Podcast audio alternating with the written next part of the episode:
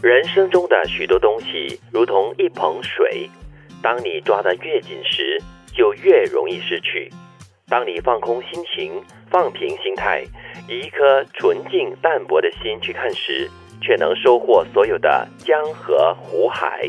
其实说的很容易，但是要做起来真的不容易哈。曾经试过，就是用两只手哈摊开那个手掌去捉取那个水的时候，哎，感觉两个手掌可以抓得到一些水，你就拿来洗脸啊，什么都好。但是当你把手呢一握紧拳头的时候呢，哎，那水就从你的指缝间流走了，流失了。嗯，除了水之外，也有这样的形容，就是沙。嗯，你把沙抓在手里的话，越紧，其实它漏的越快。对，你就轻轻的把它握在手掌心的话，其实。可能它的这个量会更大。对，你的手掌心是摊开的嘛，对不对？你承载的那个能力就比较大一些。有时因为可能我们太在乎、太想要得到一些东西了，当你得到的时候啊，你会紧紧的不放，而且是越抓越紧。这个时候你会发现你流失的更多。又或者是我们很想得到一样东西，其实你越不能得到。也可以用在感情上面。就有些人呢，他可能抓的太紧，是就是时时刻刻的就想要表现出很珍惜某段感情，或者是很关心。关怀他，对，反而会让对方可能会窒息，对，可能会觉得很很想要挣脱，因为会有压力吧。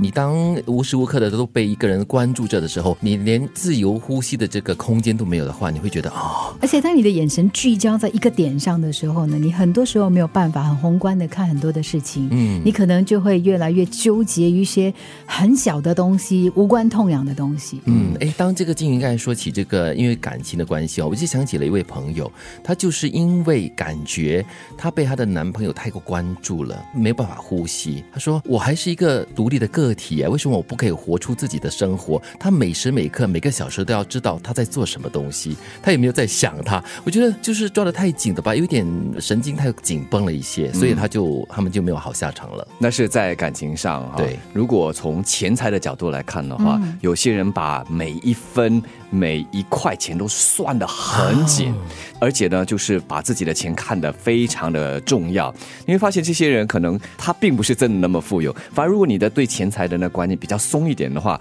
呃，比较乐于和别人分享的话，你会发现慢慢的这些钱会不一定就是以钞票，或他会有以其他的形式来到你的身边。嗯，我想到了另外一个状况，就是有一些人呢，他常常给自己定一个标准，说我要争分夺秒，我要善用我的时间。哦，既然有这个东西在我手上了，我看快快快快快快做。